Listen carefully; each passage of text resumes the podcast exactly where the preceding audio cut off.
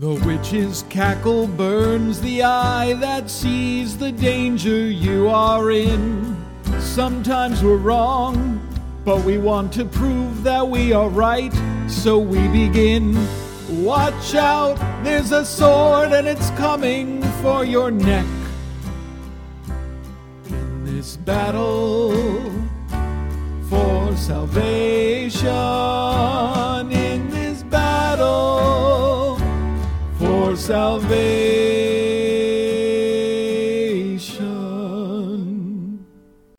Hello everyone, and welcome to episode twenty-seven of the Battle for Salvation Warhammer Underworlds podcast. I am Max Bernstein. I'm Randall Slate. And we have a really great episode for you guys today, uh, all the way from uh, the great state of Wisconsin. We have Mister Sam Lenz to talk about uh, some painting tips. We'll get to that in a minute. Interview with Sam Lenz. Uh, let's see. Um, we did want to talk really quickly about um, some events that have been happening. Of course, the events are not happening in the stores on the table uh, tops because we just don't have that ability, but they are, they are occurring in cyberspace. They are occurring in in a virtual environment. Uh, so we wanted to mention that there was this Vassal tournament uh, that had happened uh, a couple of weeks ago now. Um, but I just wanted to say, uh, you know, kind of how it went and and and how I did and, and and the experience, because we're trying to get more people to get involved in those. They're really the only way that we can we can play right now. Um, so we're not going to get too much into the the meta. We're not going to get into um in, into that, because you can just go to uh Path to Glory. You can just go to uh not Hexes and Warbands, it's on I think it's on Well of Power. If yeah. you guys go there and check out what Amon and J D and, and Jimmy Molini did uh for that, uh you know, just collecting data on the on the tournament and kind of like analyzing it, you should really go and check out their stuff. Uh so make sure you do that. Um but I just wanted to really quickly talk about how it went for me. Um, so I, I got to play four games. It was, it was, we, we started at like ten o'clock in the morning, like you would probably do in a normal tournament, four rounds.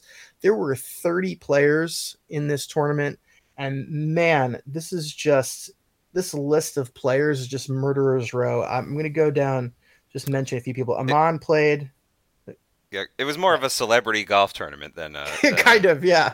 Because uh, there was a lot of lot of great players there, uh, but uh, not necessarily playing stuff on meta, um, but uh, but but still lots of great pilots here. You know, Amon was there, uh, Derek, who's been on the show, Duncan Bills, who eventually won, uh, was uh, doing that. Uh, Gerard the Professor, who you guys all know and love. Uh, we had Jason Murray from Battle Mallet. We had Jimmy Molini, who uh, we'll get him on the show eventually.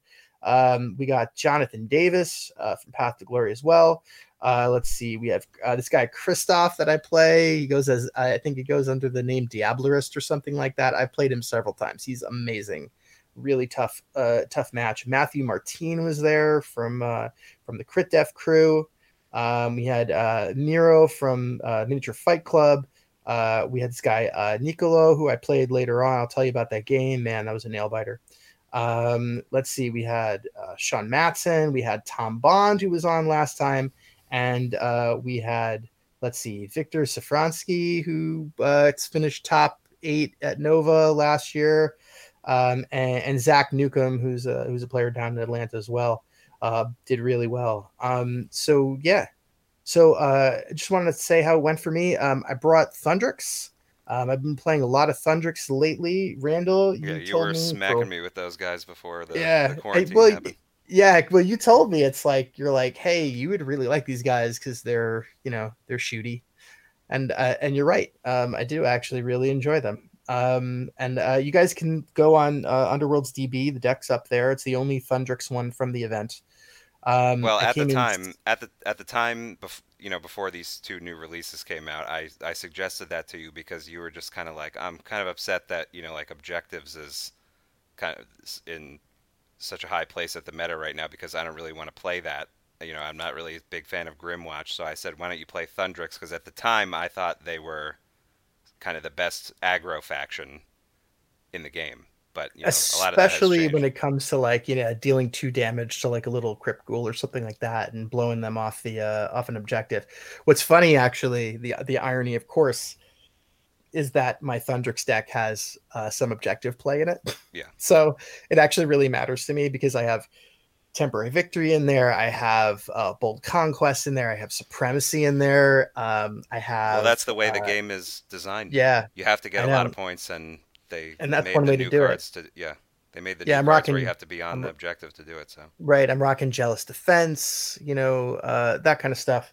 Uh, but if you guys want to go and take a look at at, at my deck, um, it does work really well. Um, you just have to, the, the trick to it is you have to know when to set up uh, aggressively and when to set up uh, non-aggressively or, or to like kind of sit back. You have to kind of read the the opponent a little bit, and that takes a little bit of time. I I wasn't as good with them when I started off, but after after experiencing a bunch of games against particular factions, I'm like, oh, I got to run in there. Like for instance, uh, and I'll talk about, I'll talk about it. All right, let's, let's game one. Let's just get get game one. Game one was uh, was against Miro uh, from Miniature Fight Club. We got to talk about how he does it. Apparently, it takes like a lot of man hours to do that. Yeah, and that is a ri- yeah a ridiculous production. The bat so reps good. That they do are so good. Yeah.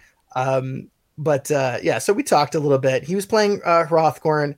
Uh, it you know it's a little it's a little long ago for me. I don't really remember what happened. All I do know is that it went two games, and I remember his dice were not that great, so it was a little bit easy for me to to kind of kind of mow through him. Just I was landing basically everything. So you know with with Man Trappers, if you you know if Hrothgorn goes down early, it's gonna be it's gonna be trouble.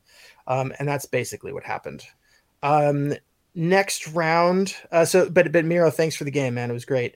Uh, next round, uh, I played this guy uh, Kyler, um, and he brought um, Condemners, which I don't ever play against. It's just not a faction. I think I may have played one game against Condemners once. Well, we had our friend Michael Stenna yeah, Michael Stenna, he did con- Condemners. Right, that but was I was really playing... the only uh, exposure we got to that matchup for I think right. for both of us. And I was playing like Wild Hunt. It was like the time when yeah. I when we were getting ready for the Wild Hunt episode. Um, so it's like I didn't really know what to do with them. Um, but the thing is, is that I, I just tried to leverage uh, the cleave that I had with uh, with Lund and Thundrix and just try to keep them safe. And I tried to keep them out of one shot range. Um, I had a couple really key uh, crit defenses in that one. Matt Martin and the and, and the boys down there would be proud. Um, so I ended up winning that one two oh as well. But those were very low scoring games. Um, I remember they were like, I don't know, like I, I would win like ten to eight or something mm. like that. They were they were kind of low scoring. All right. Third round. Third round. I'm playing Sean Matson. Um, I deserve what I got. This is the salty round. This is the salt round. Yeah. Which is like, is like little Salt Bay came at the end of the game and just drizzled some salt on me with that little like bent elbow thing. So do you guys all remember last episode when I was just shitting all over Wurmspat for the entire episode about that? Mm-hmm. Um, they must have listened to the, Sean must have listened to that episode and go like, yeah, but they're actually good. And then he proceeded to win two games in a row against me. And I feel bad. Uh, in my defense, they were close games, and sure. I think in, I think they were. Sure, they were. sure, sure, dude. I think in the first game also. He had you the whole um, time. The Wurmspat are too good. Well, the thing is, is that I assumed because I'm an idiot that that people would play them the way that I suggested to play them. Mm-hmm. Pride cometh before the fall, I hear. so, uh, so uh, in the first game, I won the boards. I think I, anyway, I had him like I had him set up diagonal yeah. and um, and I assumed he was going to come at me. So I kind of stayed back for a while thinking that he was going to try to do that, you know, trying to score my temporary victory or whatever. No, I think he did it. No, he did it. He must have done it because I had the objectives. So so he must have set it up diagonal. And I thought he was going to come at me. Um, and he was just trying to make it hard for me to come at him. Um, but he didn't. He just sat back. Um, and he talks about it on, on the Path to Glory episode. So if you guys want to hear how he was playing that deck, he's clearly understands the, the faction better than I do. Um, although I do remember that there was this one time at the end of the first game, I was really trying to not show him what I had in my, in my deck. Cause I was up for most of the game. And then at the very end of the game, he was sitting on or near an objective. I think he was sitting like near an objective. And if I had scored, um, warning shot, I would have scored that plus like sound finances plus like something else. And like, I definitely would have run around away with the game. So I, I had Thundrix, who has cleave, against Gulach or Sepsimus. I forget who it was. It was one of those guys. Uh, yeah, I think eh, it, it, it might've been Facula. Mm-hmm. Anyway. So I'm shooting against, I'm shooting against them. And I'm like, well, I need warning shots. So I, I want to, and I have Archer's Focus. So I'm, I'm, so I shoot, I get a crit and like a support. So what I said was, I'm going to re-roll the crit, because again, I'm trying to get warning shot to go off. So I re-rolled the crit off of the crit, and I got a hammer. And then the hammer goes through the, the, because it has cleave, it's Thundrix, so it has cleave, and it goes through, and I ended up not scoring it, not scoring sound finances. He hops back onto the objective and scores like Cryptic Companion and like five other things. And so we ended up winning. Um, so, so what you're saying is that warning shot is s- such an accuracy improvement that you literally can't. I can't. You can't even miss with I it. I can't with try it by to miss re-rolling. Yeah. With it. Oh yeah, no, but we all knew this, so it's like I, I get what I deserve for that one. Um, anyway, but Sean's a great player. He he played the Wurmspat to perfection. Um, well, not sorry, not to perfection, because he, he didn't win the whole thing, but he did very well against me. He played it to perfection. Um, all right, so so I'm out of it. That's okay. I still want to make a good showing because, you know, I have a reputation to uphold. And um, yeah, no, I guess not, right? Not anymore. no, I don't. no, I guess not. It's it's gone. Um, anyway, so I end up playing this guy, uh, Niccolo, who's uh, this Italian player. So good. This guy's so good. Comes in with Grimwatch, so I'm already in trouble. Uh oh. Yeah. Toasted me in the first game. Absolutely yep. Toasted me. Did he have first game. God hand? God hand. God okay, hand. Okay. Yeah. Toasted me. But the other thing is, is that like I chose the um, he, I I chose the objectives in the first one because I wanted him to have to come at me, mm-hmm. and so I can shoot at him, and then of course I can stand on stuff and try to supremacy and path to glory and whatever it is, path to victory rather. Um, so I so I kept the um the objectives. Um. He ended up crushing me. Like he just, everybody got inspired. You just like killed everybody. It was over. It was no fun. Like that's the kind of game it was. It was like a typical Grimwatch. You got Grimwatched. Allowing you. Yeah, you got Grimwatched, right? So what I did was in the next two games, I won the board roll off all three times, I think. All right. So what I had to do then in the second game was I, I, I realized that a bad idea would be to sit back and let him inspire, because he's, his guys are just going to be too, uh, you know, overpowered at that point. You know that they get they get so much better when they're inspired. So instead, I I won the board roll off, and I said I'll take boards, and I set up much more aggressively. And I ended up just going in and just plinking away at all of his guys. Yeah. Um, and, and, and, it, and it worked out. It was a, it was a much closer game. I did win, but it was a much closer game. And in the third round, uh, the third match, uh, game of the match, I also won the board, board roll-offs, did the same thing, played much more aggressively. They were really, really tight games, those last two.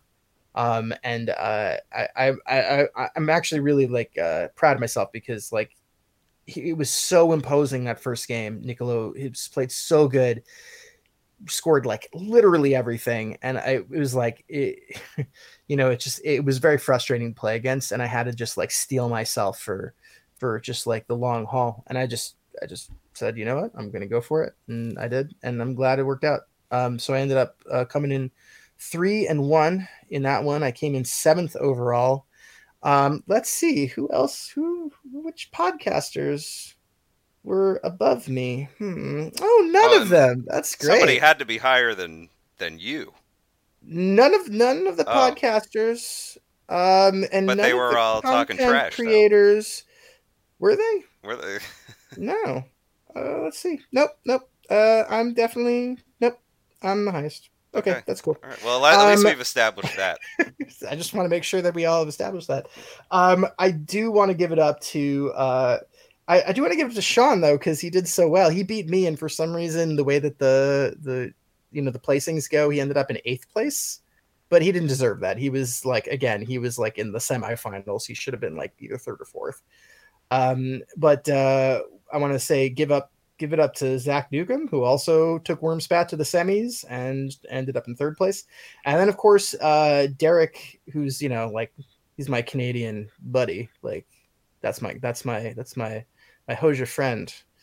Um, Derek, love you. Uh, he came in second with his tome Man Trappers, and you can, again, you can go on Path to Glory, and uh, he talks all about it. Representing course, Canada well.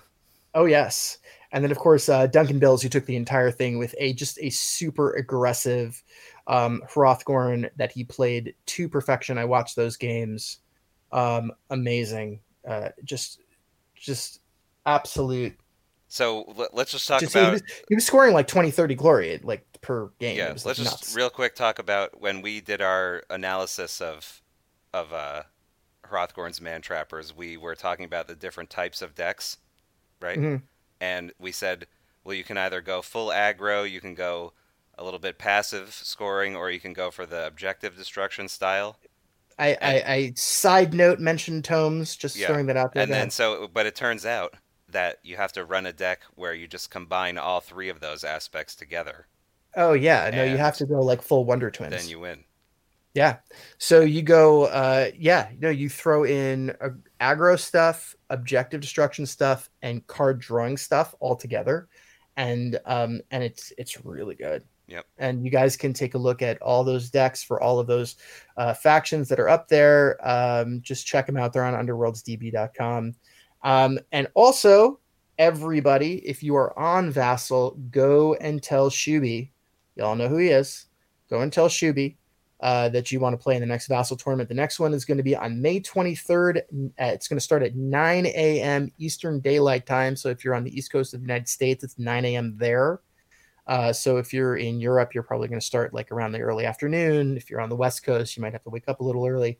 Um, but yeah, uh, get in touch with him. He thought he was going to open it for thirty-two players. He thought it was going to not going to it's going to be hard, tough to like fill it up. He filled it up in five hours. So now he's thinking about maybe expanding it to sixty-four. Um, and I hope he does.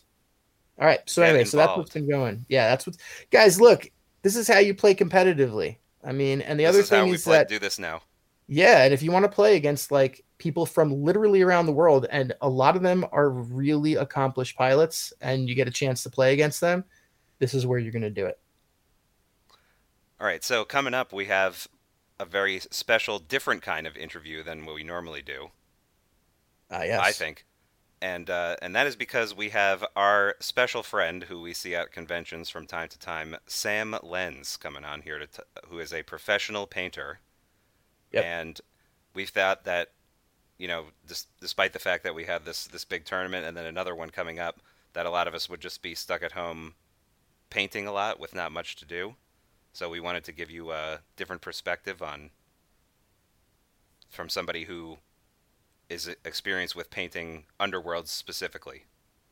Yep. So we have. I mean, he's painted. Up. He's painted competitively. He's painted giant dioramas. He's done forty K A O S stuff. I saw he was like doing, he was working on a, like a Blackstone Fortress minifig uh, mm-hmm. when we were when we were uh, you know talking to him. Um, but uh, but yeah, he's he's put up some really impressive looking Underworlds models. Um, we'll be we'll be linking you in the show notes. So when you're ready to when we mention something, just go and click on those links and you can see what he's talking about.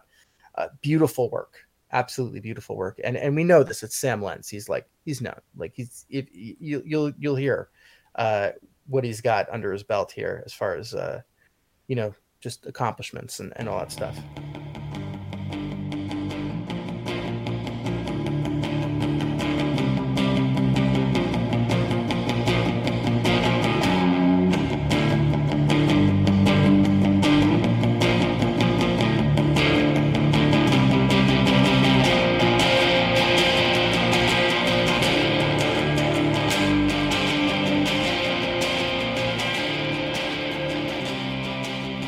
Here with us today, painter extraordinaire and college boyfriend, or probably every girl I ever went to summer camp with, Sam Lenz. Wait, which side of that do I, do I fall on? Am I a college girlfriend or a summer camp boyfriend? Uh, I think you're uh, the college boyfriend of the girls that I had gone to summer camp with. So like later on, they met you. Nice. This makes me like the, I feel like the preppy one. Yeah, I'll take it. Thank you. I appreciate it. All right. So we're cool with that. It worked. Solid. Um, excellent. So we typically start uh, whenever we have a, a guest on the show, we typically start with biography questions, but it's a little odd having you on because you're really an expert at the painting side of the hobby. Um, so we've, uh, we've, we've tweaked everything a little bit. Um, there are a lot of the same questions, but just with the word painting instead of gaming in there. So, uh, the first one is like, why did you get into painting in the first place? Hmm. Um, that's a good question. Um, it was, it was just like kind of fed to me at an early age, I guess, just the whole kind of enjoyment of, uh, models and small figures, you know, in the form of like, model airplanes and cars and stuff. That's kind of where uh, things started. My uh, like dad giving us kits, and I remember him uh, casting up some knights as well. Yeah, these little like like orange rubber uh, molds, and we melt down like fishing lures and cast those up. But I don't know. I've always had that like artistic uh, seed planted in me for whatever reason. That's just what I was motivated to do. I don't know, personality type thing, but I've I've been doing, you know, painting and drawing like my, my whole life. I just always, I guess I never grew up. I just stuck with it and stayed like a, some kind of six-year-old for the rest of my life or something. Yeah. Most of us go true. from, most yeah. of us go from painting and, and drawing little doodles to making spreadsheets and, uh, yeah. Yeah. Right. But I guess that never, that never, you never made the transition to that. Filling out insurance forms. Yeah. To, uh, taxes. For me. I, right. uh, yeah, but but I mean, I, I, I feel as though you're you're talking to a group full of people who are like that because we're all playing tabletop games as well, you know, it's just, and, and and painting as as well, you know. So I think that that's uh, that's cool. I think that we have a, a community of people who who uh, still enjoy the, the fun part of life. Um, so that's great. Um, so so where do you where do you paint? What's the scene like there? The scene, I well, I um. Or what's the scene like? In Wisconsin and in Appleton, sure. And the scene is pretty much uh, me. And then I used to paint with my friend Tom Ailes, who won a Slayer Sword. But uh, I mean, there are like painters and gamers around here. I guess there had been a league growing um, before the coronavirus mm. kicked in, but no, it's it's not like a. I don't live in a big place, so this this. niche thing within the niche hobby is not very popular, you know. People don't I'm, I'm sure they're like kind of proud of me in a way, but yeah, this is not much of a scene. I just uh paint here by myself. But don't you live kind of near where Davey is, the the oh from what no, the heck Noble yeah. Noble Knight Games? Is that the store you oh that's in uh in Madison? That's like two hours away from oh two me. hours away. All right, okay. I was yeah I was working on uh setting up a class there, but then right right boosh. So you're in the satellite area of the What the Hex podcast, it's called. Oh, cool. I'll have to check it out. I'm always looking for podcasts in my yeah. many solitary hours of painting and et cetera. So yeah, he's pretty good. He is. Um, so, okay. So what's your uh, favorite Underworlds, or you can give us an Age of Sigmar faction. What's your favorite uh, Underworlds or Sigmar faction to paint, and why? Oh man. So having a Stormcast army, you'd think that's the, the obvious answer, but things just kind of wound up that way. I would go with orcs or Aurochs. I've, I've always been a big fan. That was the first army I played. So yeah, I'm, I'm excited to see that new, um, what are they called? Uh, like the, Oh, the orc brutes, the brutes or whatever. Yeah. Yeah. yeah. Just slipped my mind, but uh yeah, I like that new Brutes Warband. That's just like three models. Yeah. Yep. They're coming out whenever they decide to release them. I can't wait. Um cool. Yeah. All right, yeah. So definitely gonna and also the new Ghazghkull. Oh, you didn't get him? Not yet? For Underworlds, but yeah, I've I just have to paint that for for history. Right. It's the new Ghazghkull. Yeah, yeah, exactly. Now, I have kind of a side question.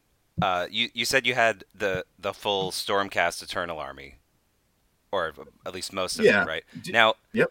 when when you think about, Stor- uh, for me at least, when I thought about Stormcast Eternals, and, you know, obviously I made the comparison to Space Marines, and I'm kind of like, I don't really like playing Space Marines, they're they're kind of boring, painting Space Marines, they're kind of boring. Um, but then I started painting them, and they're they're actually, like, really fun to paint, the Stormcast Eternals. Do you want to talk about, like, what kind yeah. of appeals appeals to you about them? So, yeah, a lot of people. Um, generally, I think the the Stormcast have like a bad rap. Maybe it's because they're the poster child for the game, but a lot of people don't like the helmets. Uh, that's kind of some of the feedback. I, they look a little plain, but I like it because it's just like the Space Marine. It's a very basic form. Um, it's had this really, you know, pretty simplistic suit of armor at the core of it, and just kind of switching the paint job around or swapping the, the heads and helmets off. Um, I oh, I'm yeah. able, I like what I what I've come up with. I don't really prefer the the studio scheme, the Hammers of Sigmar that you see, but I made mine more like dark and brooding, and then you know the accent color being like green instead of the blue. Um, but yeah, they're. And, you know, just like the Space Marine, like it's just kind of a breakdown of very simple geometric shapes and something easy and very large for um, new painters, you know, which is why they probably push it forward. Right. Like they do. And you've done a couple conversions on them, too. You, you've used some head swaps. What were you, you've used, uh, uh, you see this female one. Uh, your oh, female, uh... your female um, Wizard Stormcast here. Yeah, yeah, that was just a head swap from a different Stormcast kit. Oh, this but is all like from to, the Stormcast. Uh, okay. I, I got a lot of for like some of the other characters because I didn't ha- I don't have a bunch of like female heads, but I do have a bunch of Space Wolf heads. Man, that hair adds a lot of attitude. Right, right. To those models, you know, suddenly the the guy's like screaming and his braids are whipping in the wind. It adds some momentum to the to the sculpt and all that jazz. And those are the Space Wolf Terminator heads, right? Some of those, and yeah, some of the um, the, the Wolf Grey Hunters, or, Grey Hunters, yeah, that, yeah that nice, nice, cool. All right, Sam. So, uh, time to flex. Uh, we know that you are a competitive painter, and uh, we're curious to know how many painting competitions you've won. Usually, when we uh, have people on, we ask them like how many like glass trophies they have, so we know like how into the com- competitive scene they are. But uh, but you, obviously, dude, I love that. Here. I, I I listen to you guys' podcast. If if people listening don't know that, and yeah, the like how many glasses have you earned? It's like this Come kind on. of blood right or something. Come on, flex. You, you have to cut yourself with the first trophy. Uh. Um, So I definitely have, I have more trophies than any of those people have won. Yeah. Is, is that good? And probably uh, that yeah. like time three or four. I don't okay. know. I, I don't stop and count them, but it's like over fifty. Jeez. I don't know. I have like twenty-two crystal brushes. If that, I don't know. I, I got a bunch of random plaques and ribbons and. Randall, is that good? Yeah. Well, you were talking about you were talking about the Slayer Sword earlier. That means the that's that you win the, the grand prize at Golden Demon, which is Games Workshop's. Um, Bring up the one that I don't have. Right, right. Well, you were talking you about your, your your friend that you used to paint with.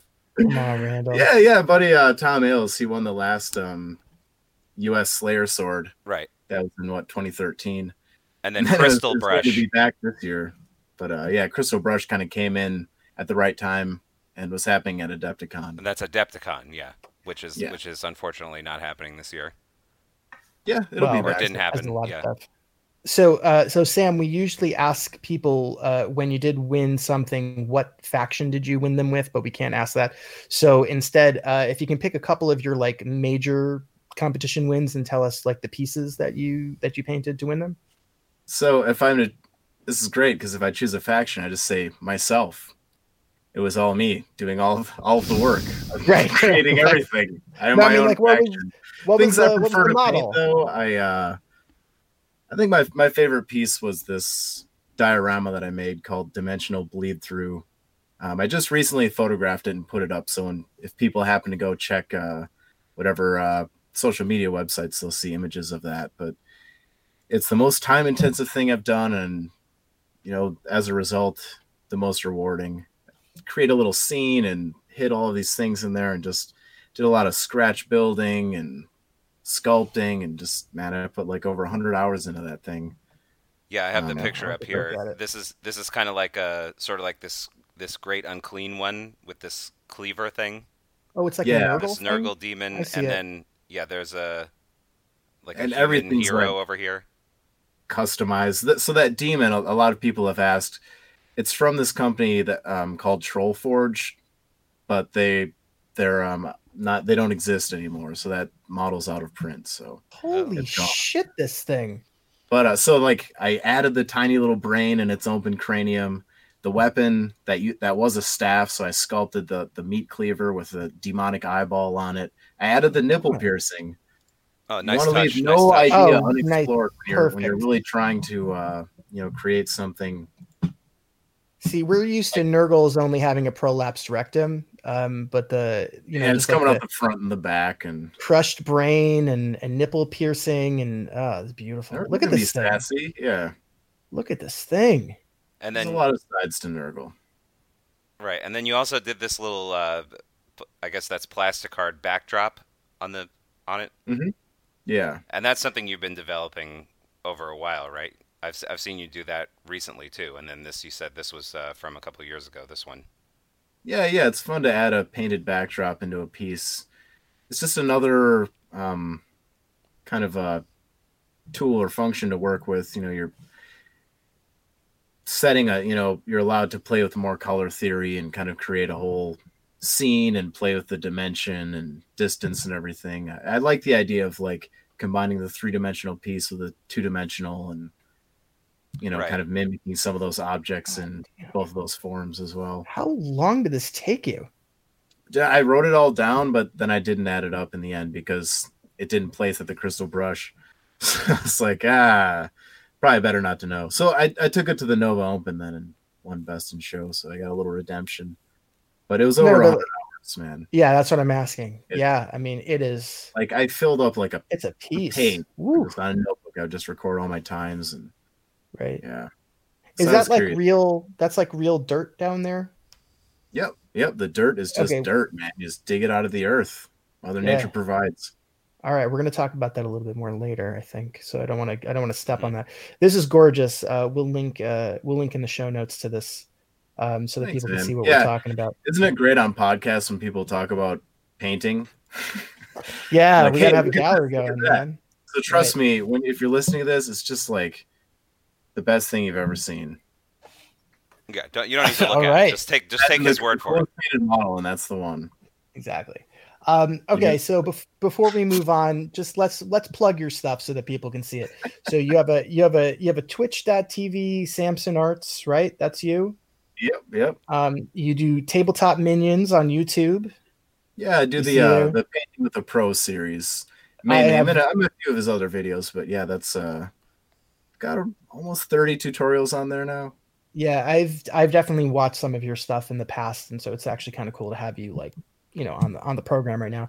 Um, yeah. You also have a merch page called Big Cartel. Yeah, yeah. All right. Uh, Big Cartel slash uh, Sam Lenz artwork. And uh, and you just opened up a Patreon page. I did, man, and it is off of the bang. It's crazy, but that's right. also just under Sam Lenz artwork. Sure. So we have patreon dot com slash Sam Lenz artwork. All right. Sounds good. Now you cool. have, you do, uh, you do a little podcasting yourself, do you? Oh yes. I, uh, I'm a fan of the, of the medium. It has nothing to do with, uh, miniatures or anything. I just read one star reviews to my friend about everything. We did Renaissance fairs last time. But it's called This Review in Review. Uh, we got a hot episode coming about funeral homes. A lot of laughs. Oh, oh, Don't forget, oh, oh, oh laugh. One yeah. star right. funeral home. Dude, seriously, um, one of the reviews, it's a short and sweet one. It was just all exclamation or all capitals. And it's like, you like throwing cones and yelling at people? Yep. And then there are other, in other reviews, you hear that this funeral director has a temper and yells at people. And yeah. anyway, yeah, so check it out, man. I'm just sorry for your loss. yeah. Man, I, uh, I, I'm a fan of podcasts because I'm here fucking alone painting all the time. So uh, I just want to contribute to it. It's a little pet project. I don't expect much from it, but to add a little laughter in these trying times. Sure. Now, when you're when you're sitting there painting, you prefer podcasts over, let's say, Netflix or something like that? Yeah, generally an audio medium. You like the audio only? Yeah. Okay. I want to look at the Netflix, unless it's something I've already seen. But right. Generally, it's I like to listen to something infotainment based, you know, so like um, Hardcore History or Last Podcast on the Left, you know, that kind of uh, paranormal cult stuff, and of course history. You guys, you know, I listen to a lot of gaming podcasts too. Us guys, you um, hear that, everybody? Yeah. Sam Lenz. Oh yeah. Sam Lenz listens to us. No, no big deal. I've listened to, I, I've listened to you guys while I'm lifting weights before. Ooh. I don't know how. To I just want to hear. That. Yeah, I was like just giving you a moment. Well, to you respond. need to get you need to get that pump going. Oh yeah, oh, man! So nothing gets, to... gets that pump like that. That song gets me all warmed up. Yeah, yeah. Oh, no, that's a workout banger. That oh, song rules. You guys, like, you don't know the that automatically just puts you one podcast point ahead of, like, if if there's a, a chart for switches you're trying to hit, having a, a solid intro like that. You know, I told you at the Nova Open, and it was like it was one of your dudes, uh, um, your brother, Max's my brother, brother, yeah, yeah, yeah who doesn't know that. What you know it is that he's singing. No, about. He had no idea when I told him to do yeah. it. He had no idea what it was for. It's so good. I yeah. just, I just gave him a title and I said, I need a forty second song called Battle for Salvation. Go ahead. And that's Nailed what he came it. Up with. Yep. It totally worked. Dude, I, I, I fishing in with the jingle. It's yeah, it works. I appreciate that, man. I'm glad. I'm, I'm glad to have you, have you as a listener. I, I mean, I've been, again, I've been watching your YouTube stuff. So, I mean, I feel like the, the feeling is mutual. Yeah. Sure. All right, so let's let's talk Underworlds though. Um, so you've and you've painted a few really beautiful Underworlds models. Um, t- tell us, like, how are the Underworlds models? Like, how do you? What draws you to those in particular? Like, what is it about Underworlds models that maybe sets them apart from some of the other stuff that you've painted? Well, I like that it's an all-inclusive. It's just this very affordable box. It's a good way to collect all the different armies. They usually put a little more, um, you know, kind of art into the into the sculpts. You get monopose models, but they're always doing something unique, or it's, you know, a different character you can add to your Age of Sigmar army. They all come with, um, ba- you know, scenic bases, kind of forcing mm. people to think about the theme. And, you know, I like the basing element. It's every model's a cinematic moment. And so I just I appreciate that they put all the different, you know, settings in there and stuff. Um, I, I, I like the way you put that, like it's cinematic moment. I, I feel like yeah. like the, the the models that I've been the most drawn to, as far as like like when I say, oh, that's a beautiful like model, are like the ones where something like something more dynamic is happening. Like the Skaith model is like amazing, which is like kind of like that centaur guy from the from the Wild Hunt. Yeah, was, they yeah. have a lot of cool motion to them. Yeah, I was thinking about the. The uh the, the archer that's like leaping over the tree. Yeah, right. That they're really beautiful models in, in that group. Um, what's and another uh, one that that um we were talking about? Uh, well, we were just the, we, I was, oh the the, the Rippas, the, the the Rippas, like the the Wolf Riders. Oh man, yeah. They. Why is there not a box of Goblin Wolf Riders that looks like that? I don't know. They're so good. They put so, so yeah, much it's, into it's cool like seeing it. Warband. Yeah. It kind of reheats a range, you know, like look at the the Ogre Maw Tribes release as a whole, but at least you get this, you know, you get like a new uh, general model, and then you get this hunter through the Shadespire box. Uh, Underworlds. Fuck. Um, yeah, it's yeah, okay. Yeah. We're confused. We're confused about it too. We don't. We don't even know. Yeah, you can call it Shadespire. Everybody knows what you're talking so it's, about. Yeah, exactly. It's a cool way for them to take, you know, keep their ranges spicy and stuff, but. You know, also, I feel it's pretty necessary to convert the models every time because, and that's kind of a part of the fun, is everyone has the same box set. If you're playing that army, uh, you got that same set of models. So what are you going to do to them to, like, set them apart if yeah. that's what you're after? You could spray well, paint them solid gold if you want. Right. Well, I mean, if you're Max Bernstein, then you will paint them to resemble eighties cartoon characters. Real jokester, yeah. Yeah. Like a little How comedy in miniature painting. I'm I'm uh, He-Man uh, Ogre. That's all I got to say. Solid, solid. He-Man Ogre Battle Cat. I've I seen got it. it. It's it's I'm it's, I'm it, it, work it is in what progress. It is. Flintstones Godsworm. Funny, yeah. he's he's having fun though. You, did, you didn't do Ninja Turtles for any of these. I have did not done do Ninja the, Turtles yet. There's a lot of people, yeah, for the Skaven and for the orcs. They went on. Yeah, well, for the for the orcs, I did Kiss, They're all the kiss like is this. So good. I don't know if you from, from the Destroyer cover. Yeah, yeah like I, I even all... got like some. I got some like black um like pom poms for the hair, and I like that, that's like the only conversion I've ever done. It's so good. Googly eyes, glitter. No, but I did the face paint to match the Destroyer cover, so it's it's pretty good. And then um, who? What did I do with my Skaven? Oh, my Skaven are uh, Star Trek, like original series oh, yeah. Star Trek. oh so, man! Uh, so I have I have Doctor Scritch, um, Captain Kirk, which kind of makes sense, and then um, and then the uh, and then the other ones because like they're the ones that like die and keep coming back, so they're all red shirts. Yep. Oh man. Stylish. Uh, I just how I do it. When I did the um the black orcs or whatever they are, the hard the hard boys. Yep. I gave them yellow skin and gave them all like beards and some of them long hair. Right, the beards that was really cool. We'll we'll link to that too because we have we have that somewhere, uh, and we'll link you uh, everybody to that. The the the beards on those are pretty cool. Yeah, they're like exactly. coming out from like under like the little thing on what's his name's like chin just, guard. Yeah, really, I, I don't know. It just makes him so much more fearsome to imagine an orc with a, like a pretty much a dwarf slayer beard, mm-hmm. like you know, kind of like the second edition snake bites with just this like Einstein electrocuted like mane of hair. I don't know. That sounds cool to me. The the one I went the hardest on uh, customizing was Steelheart's champions. I made them like into the Doomcast Immortals, and uh, it's kind of going for like a chaotic neutral on them. Obviously, they just look like. They just look like chaos guys, but I just wanted to make bad guys. Maybe some uh, defected Stormcasts that are like a thousand years old or something. That's cool. Yeah, these I like these ones a lot in particular because you used a lot of uh, pieces from the Dark Eldar, Kabbalite Warrior, and and Witch kits for this, mm-hmm. which are some of yeah, my, my all personal those, favorite yeah, those, models. Those hooks and chains are so useful. Yeah, and the head and the little banner thing. Yep, yep. Nice.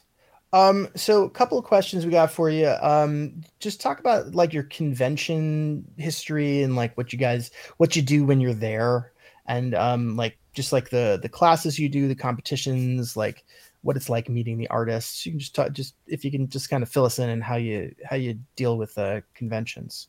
Um, I have, uh, I played a game at a convention once.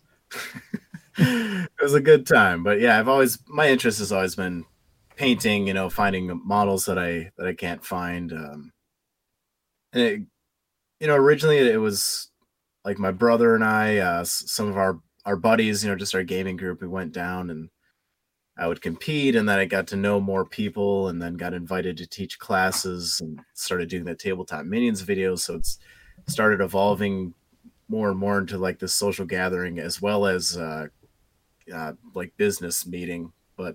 But I'm like day drinking the whole time.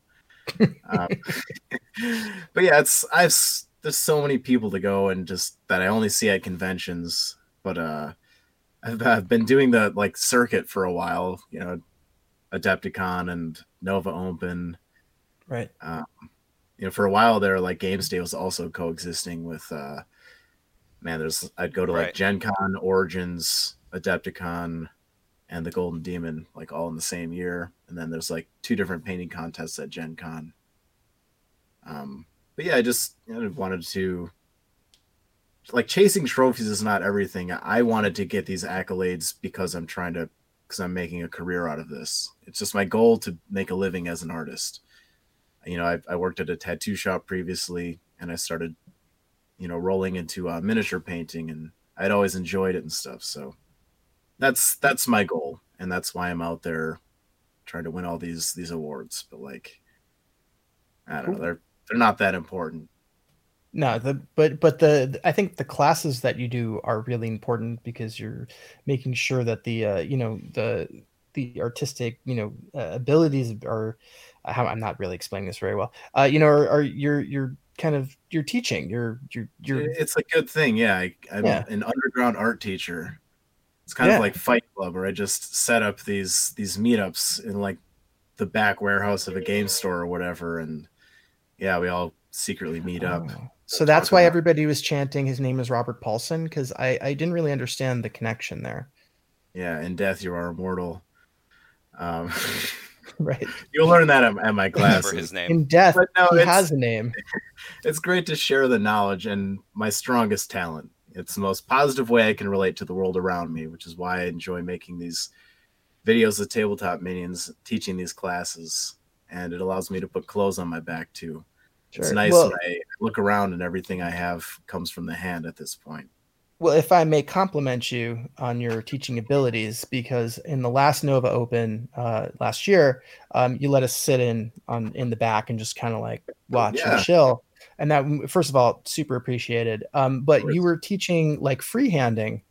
Yeah. And um, when you did that, you were like talking about like you were you were like freehanding a skull, and like everybody had to like freehand a skull, but you broke it down into like individual like shapes and like kind of like this is where you put this shape and this is where you put this shape. And I never had to paint a skull, but I did do, again, eighties pop culture. I, yeah. I did my my my K Os, my my gun dwarves, and I did them as the Ghostbusters. So. So I had to put the Ghostbuster symbol somewhere. Oh, yeah, so I, I think decided, I sent me a picture of that. Right. So I had to put it. So I decided to put it on Drax Skewer's little balloon thing. But the thing is, I had to freehand it. So I had. So I, and I actually thought back. I'm like, well, you know, Sam showed us how to do this. Like, you just break it down into like the little, mm-hmm. the little things, and you practice it on a piece of paper first. And then you and then you go for it. And if it sucks, you just paint over it and try it again. So, you know, it's fine. So I, I learned not not how to draw that particular shape, but like that that was possible, you know? Yeah. You, you and, just look and, at whatever you're trying to achieve and just break it into basic forms. Maybe make a little stick figure and a connect the dots version of it on a piece of right. paper. Yeah. And then, yeah. So what I'm saying is that you inspired me to think that that was something I could do. I'm glad and to hear so that. that. So that empowerment was really important. And I, I, I hope that when people take your, your classes, it empowers them to, to, to, to trust in their abilities and trust in the process. Well, yeah. A lot of people underestimate themselves, and it's, it's like, you know, especially when you approach like this, this guy, you know, always he's so good at this thing. I'll never get to that level, but everyone started somewhere, and practice, it's just time spent. So you've done this Ghostbuster symbol once. If you do it ten times, it should be nine times better than the first, you know, and now you do a thousand of these and you're an expert in theory, right? You're getting better. Yeah. Like it's, you know, I, go, I, you, yeah. a lot of people walk out there and think they're just going to nail it, but yeah. think of this as like a musical instrument or learning a sport. Like you want to practice some fundamentals before you go and just try to win, you know, the, a full-on game or something. And just, you know, just jumping in the deep end, that's fine too. But like, there's a lot of uh, practice that goes into it, and just trying to enjoy it instead of hating the process. You know, just remember why you started, because it was kind of fun to paint models. It's relaxing. Yeah. It's, I mean, there's that... there's a lot of positives that come out of it. I bet people who paint actually have like lower blood pressure and probably are like more relaxed in general. It's really soothing. Um, yeah. Anyway, so I just want, I just wanted to point that out, and I just say thanks, because it's good stuff. Yeah, you're welcome. Um, dude. I'm glad to hear that. It's cool having yeah. you guys in there. Um, you guys were talking before about um, how miniature painting is kind of moving into like this kind of like digital format more often now, where it's becoming, you know, something that people do on Twitch and and have uh you know subscriptions and stuff, and and, and teaching courses through through a digital uh f- digital medium now, with, you know, this whole like global quarantine. um can, can you talk a little bit more about uh painting and communication through digital platforms? Man, yeah, I I had um a bunch of classes set up, pretty much had like seven or eight months of this year booked and, and planned out before this all happened. So I've had to postpone these. I don't like to use the canceled word, but that's what it is. And I'm going to rebook them at some point. But uh, I, so I've had to, you know, pivot to working on this Patreon, or, you know, I started streaming an extra day on Twitch as well. Um, I'm, I'm not very tech savvy, but I have at least learned enough to know how to, you know, get decent uh, video images onto these uh, different sites and be able to reach people.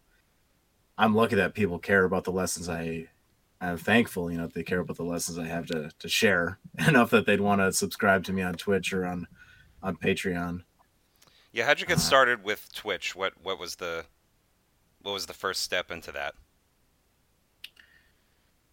Yeah, I think I, I heard about it because of uh, Miniac. He mentioned that. Oh, right. Okay. On Twitch, so I like checked it out, and I, I knew about it for a while before then. Before I uh, was able to complete the setup process, because again, I'm bad at technology, and I didn't really want to invest much into something that I, I didn't know about what the return on it would be. But it, I don't know. Yeah, it was just right, kind it's of a high uh, investment. Yeah. It's no. Yeah. Just I ended up. Yeah. You know, thankfully to the to the viewers and stuff donating, I was able to like buy an actual computer for the purpose of streaming, and can now produce a high quality image and stuff. But yeah, it was very rough at first.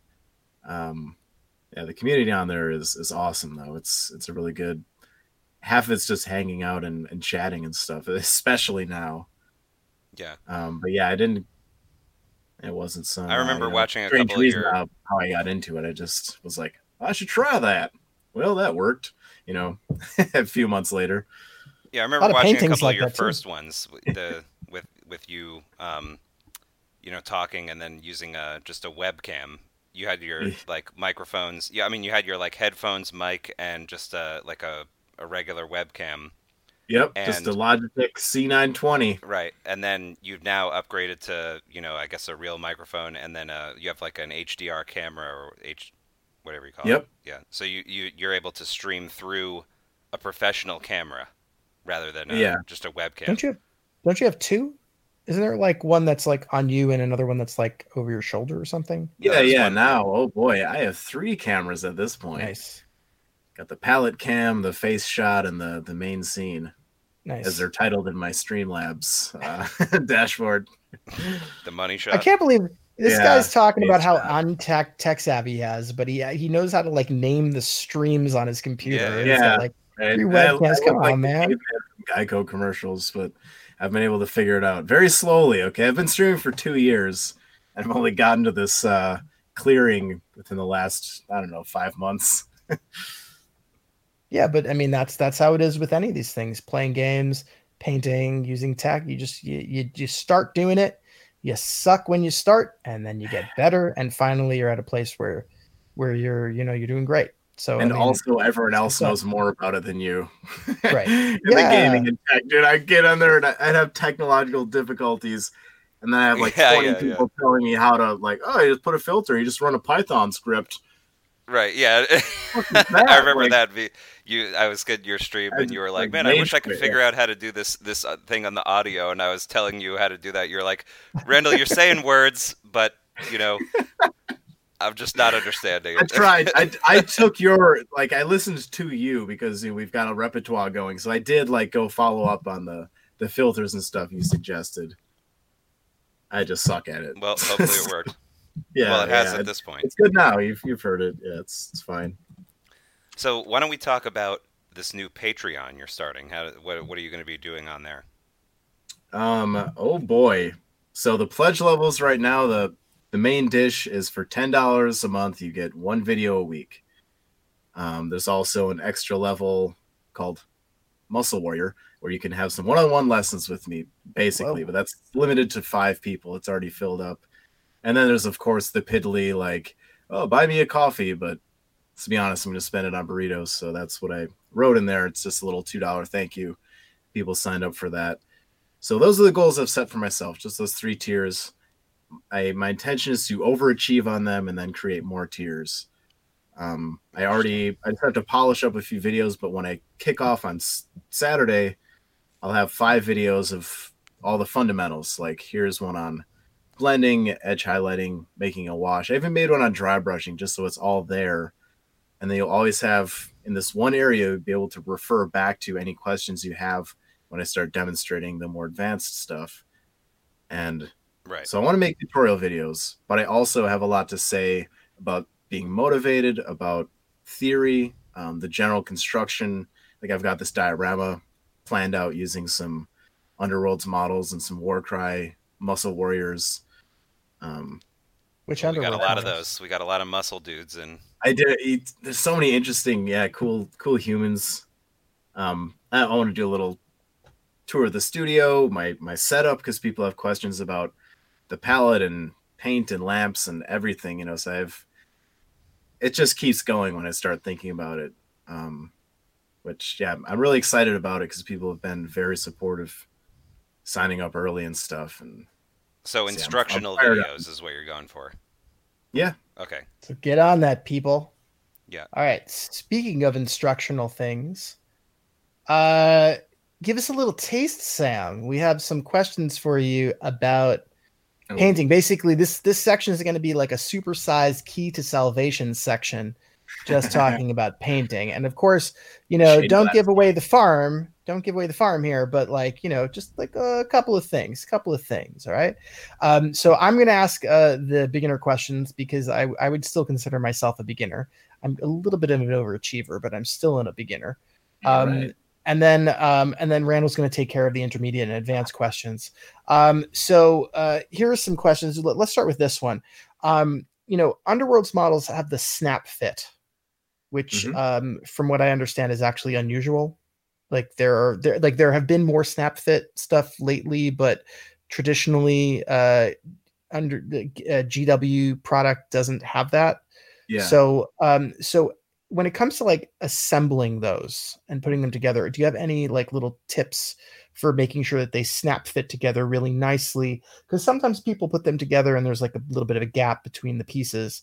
Yeah, um, it's because it, yeah the um, the pin that fits into the The hole on the other side usually has a mold line running around it.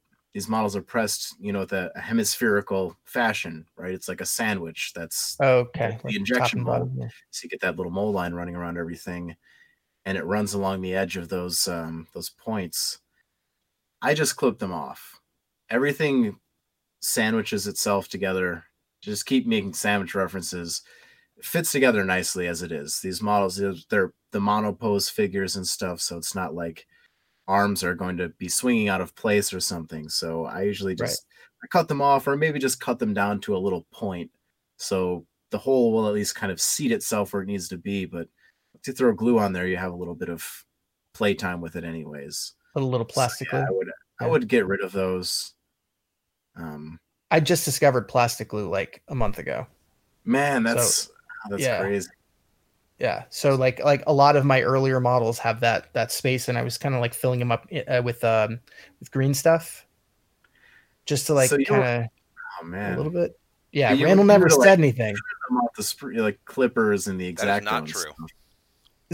I, well, actually I didn't actually even have screw clippers, a sprue, sprue clippers up until like mid season three.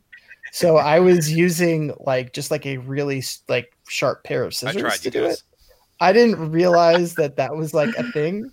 Whatever, man. I, oh, yeah. and and you know what I did before that is I actually would just like bend the piece back and forth until it would like Bumble pop off, out. and then file it down with like uh, with like I, I'd steal my wife's nail file. I have one of hers, and I would just like file them down, yeah. and then and people are like, "This looks terrible." And I'm like. Okay, you have then, defiled this sculpt, sir. No, I filed, filed much, a lot of filing, it. and and then Randall's it. finally like, it. just put, put plastic glue in it. What are you doing? Why did That's you tell me this before? Everybody starts somewhere, exactly. How are you supposed to know, man? I, Look, I glued like pieces of Legos to models when I was a kid. Oh, Max, Max did that. Max does that still. Oh, I did that. I did that. You got to do a gang with just Lego hats.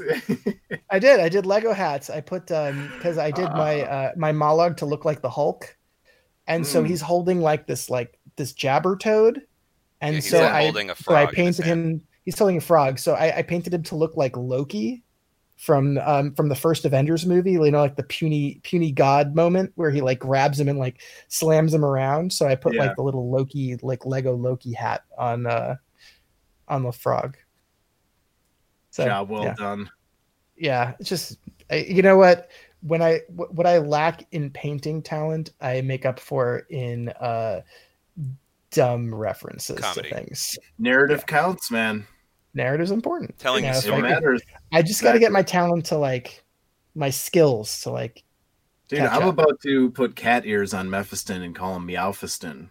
Like I yes. have this model. I'm just waiting to get to well, it. I. It's just funny. I need to see, see? this. You will lose. Randall? You will lose one Twitch subscriber Fine. if you do that, Sam.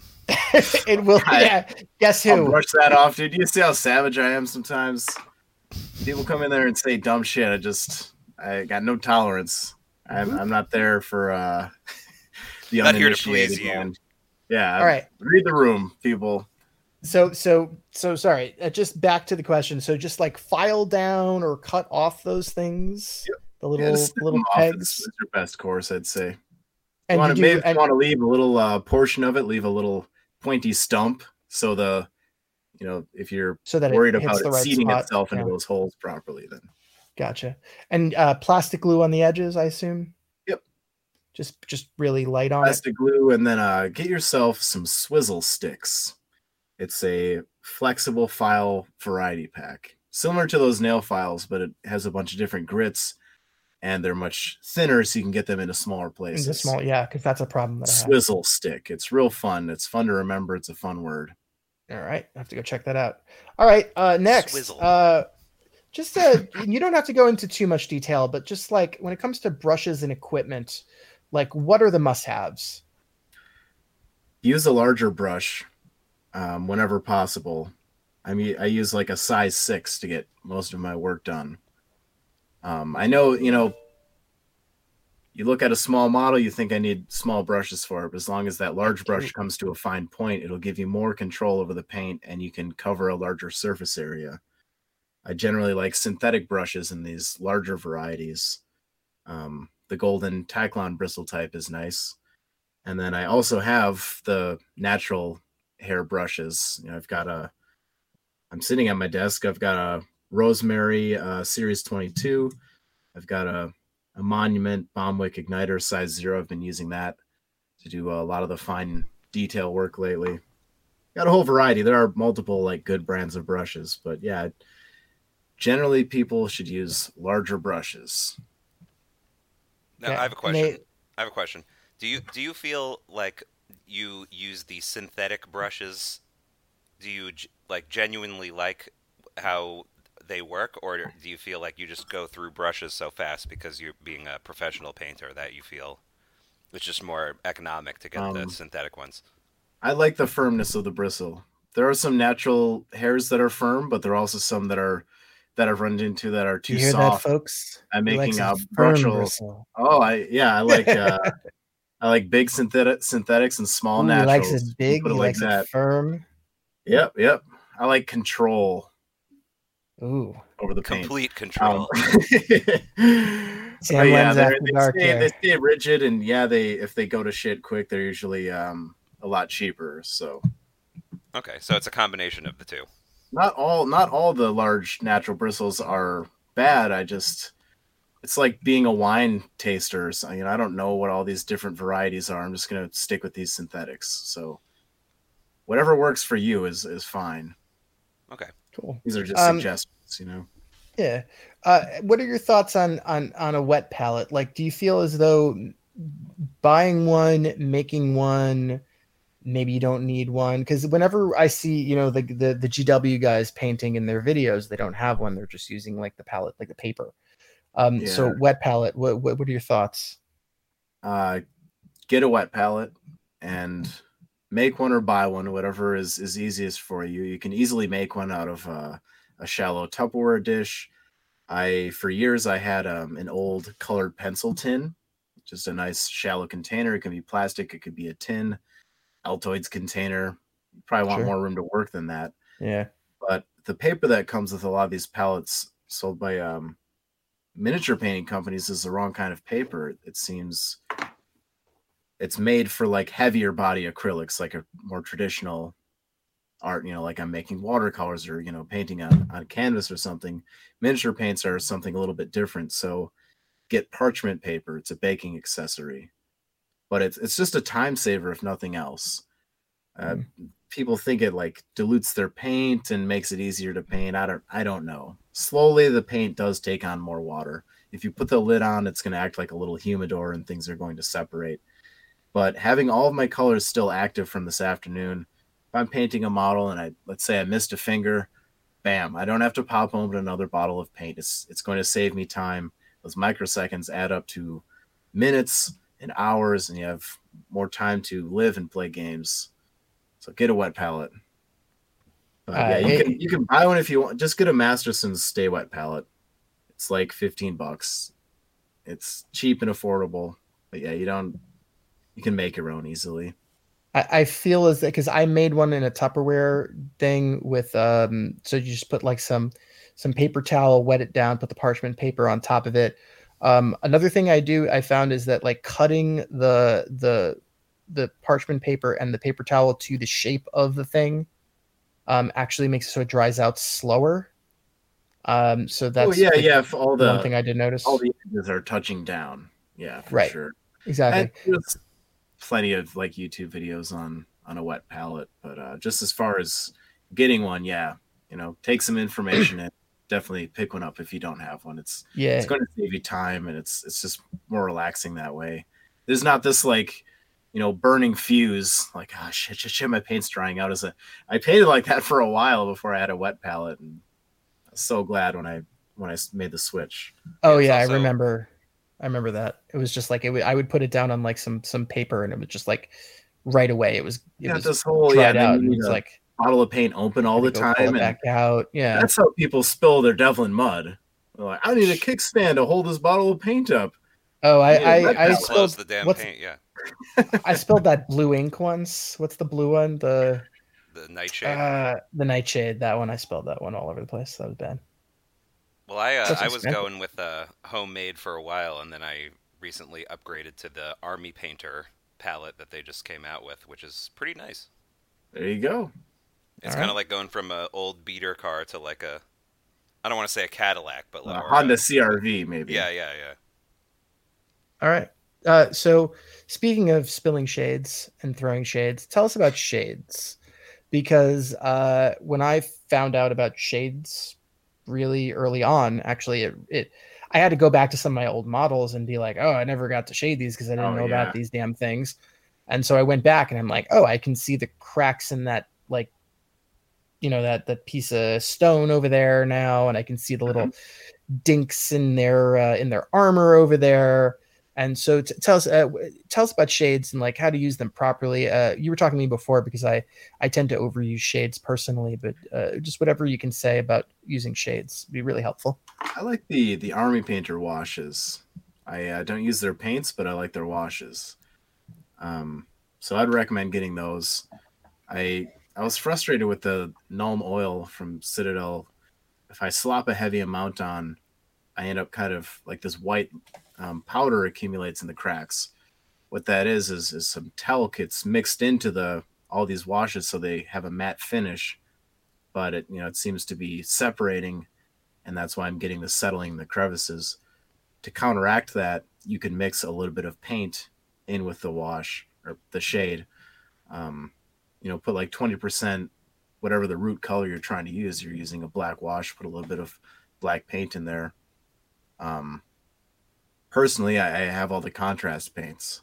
I like, I'll yeah. just dilute those down. They just, there's more in there that work, they work better. So again, if you know, you've got the, if you can afford this, go for it, but it's not the only way to get things done. You can also get a bottle of ink, mix it with a little bit of, of paint. So you get the viscosity of the ink and you get the, the matte finish of the paint.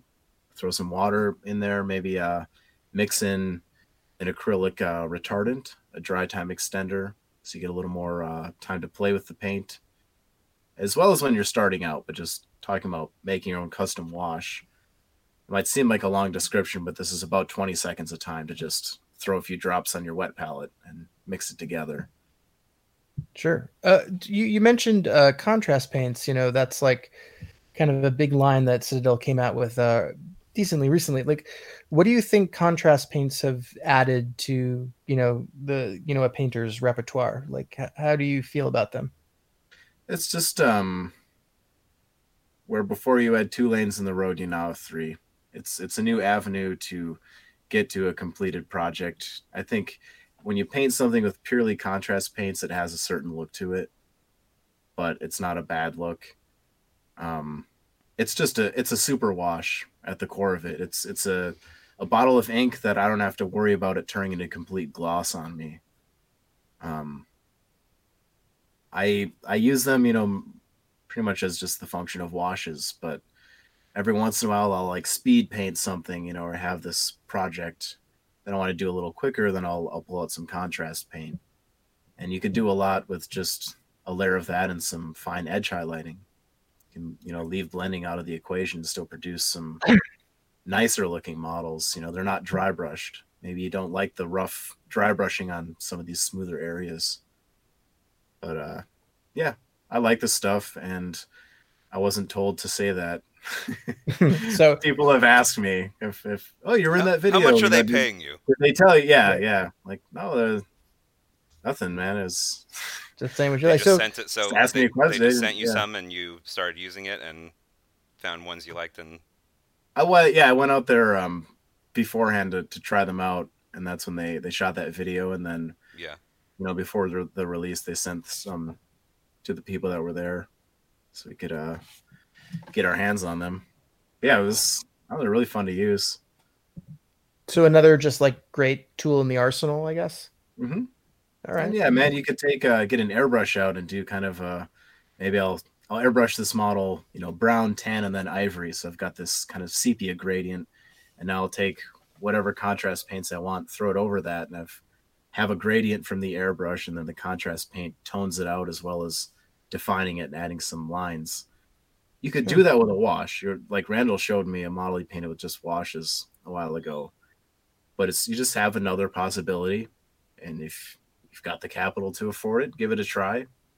You don't, you don't need uh, like thirty bottles. You know, a lot of these, these paint ranges are so extensive because it's for recipes. So you can replicate your army's paint job time after time throughout the months, you know. Most of what I have is just the kind of Roy G Biv, you know, maybe four bottles of, of each uh, tone in there, some browns, black and white. You know, I don't I don't have a lot of uh, bottles of paint here. And then you're saying you can add just regular paint to the contrast paint to sort of shift the, the hue a little bit or whatever? Uh, I haven't done that. You could oh, okay. you could try it out. I took oh, some yeah. of the contrast medium and mixed that in with some paints. But with uh, with the shades and washes, you can mix a little bit of paint in with it, yeah. Nice. That was cool. All right. Um, talking about dry brushing, you had mentioned that before. Um, I think a lot of beginners don't really know when or even like the proper technique of dry brushing. So if you can just like say like, why would you use it, and how do you like set up, you know, the paint and the brush to do so? I just recorded a video about that today for my Patreon. Um, you can uh, give give us the uh, give us the yeah, like one minute soundbite version of that. Take your brush. Your brush is coming to a fine point right now. I want you to swipe that brush against the model without any paint on it. So this is going to spread out the tip and create a more rounded edge. Now dip the brush into the paint. Wipe it on a surface, a paper towel, maybe your desk. Eventually, the paint will be coming off of the brush, and you're going to see the brush start to catch on the textures of maybe the wood grain of your desk or your fingerprints or whatever your, you know, the grains on the paper towel. That's when you know it's ready. Now, very lightly sweep it across the model. You're taking advantage of the three-dimensional aspects of this figurine. The harder you press, the more intense the amount of paint you apply will be. And uh, also pay attention to the upward-facing angles. So you're creating a, a natural looking light source. Um, this is, you know, it's going to take practice to, to get it right. But what do you mean about that, the light source thing when you say upward facing angles? If I'm standing underneath a, a lamp or a beautiful chandelier, maybe at a Warhammer Underworlds tournament. Sure. Um, maybe some champagne in your hand. Well, I'm in an elevator, right? That's great. Elevator light. That's where you're supposed to, to take your post uh, workout pictures. Mm-hmm. But it represents the zenithal, the sun, the zenith, you know, this top-down light source is pretty common, and you're just standing out in the open. And it's funny because I can see you right now, and the light source is, like, um, up and to your right. Yeah. You know, And so that's something to play with. And if you want to have the light coming from just completely one side, that's your decision. But generally, um, you know, people are going for this top-down light source, um, you know, versus having lamps projected from above and b- and below equally. So Max, you know how you do that thing where you you paint, you prime the model black, and then you take some of the gray paint and. Oh yeah, that, that's, no, I that's get the Zenithal. Yeah, yeah. Zenith, I, I do that with um when I'm priming things. I'll I'll start black and then I'll put um gray at like a, maybe a forty-five degree angle and not nearly as much, and I put just like a little bit of white over the top.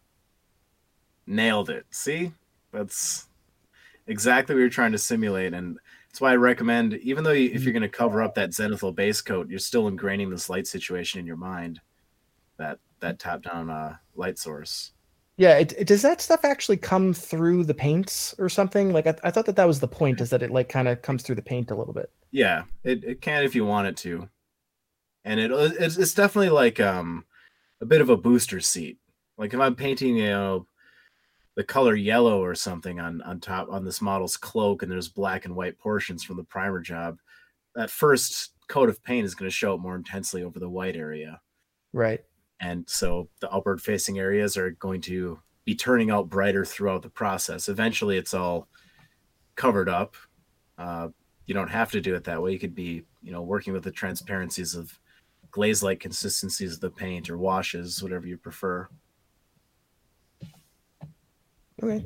Sounds good. Um, let's move on. Uh, okay. Two more. Uh, One, uh, do you paint the recesses first, or do you paint like the outer things first? Start uh, go from the inside out, so you can cover your cover your mistakes as you're moving to the outer, more detailed parts of the sculpt. Uh, or generally, I start with the most uh, prevalent color, like a space marine.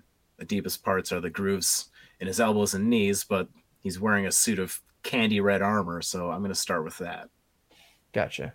Because I think, um, especially with these Underworlds models, a lot of them have a lot of detail, and um, there are certain areas that are like deep crevices. Like, for instance, I'm I'm on the ogre right now, and his neck it's is like really deep. Yeah, yeah, it's, yeah. And um, I and I put a white in there because um, you know, because Prince Adam has a white shirt on. Um, so mm. you know, He-Man. So um, so I what I did was is that I got in there with a, with a white, but then I used um. Randall said I should use like a blue or a black shade, so I used the, I actually used the blue shade, and uh, and put that in kind of deep but really like thick, and then a little bit of like white highlighting on the, like the raised parts, and that was like the best I could do really. So, so you're saying oh, you man. did that before you started doing the fur and the? I did. The I did a lot of the white shirt. Yeah, I did that first, and then um and then I, I tried to move my way outwards. I, I don't always do it perfectly because I know I'm supposed to do it that way, because we had talked about it. Like a week ago, but you and um, to listen. Right, okay, and then um, so I so and it's since since then I've been doing it that way, but um, you know, like for the most part, yes, that's what I do. Sweet, yeah, just a lot of spots. Okay, last thing, uh, last beginner question for you.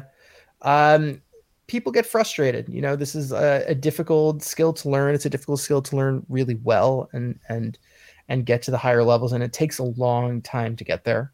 Takes a lot of effort, takes a lot of experience, takes a lot of trial and error. Um, just like, w- what do you say to people who are getting frustrated and, um, you know, starting off and, and it's not coming out the way that they want it to come out? Well, don't get hung up on comparisons. Gain inspiration from the things you see, but uh, every uh, person's, you know, creative endeavor is, is their own, and do it because it's fun. If it's if it's not fun, don't do it. Not everything is for everybody, but uh, just don't lose sight of, of what made you want to begin. You know, the enjoyment of just bringing these models to life a little bit is, even if it's just a simple job, you know, it's it still looks cool. um, generally, pivoting to a different project can reignite the the inspiration as well. You know, the average miniature painter is also a war gamer, and they are adding to their ranks and legions. So it gets, you know, real boring around paint job number twenty, you know, or you're, and that's just one unit.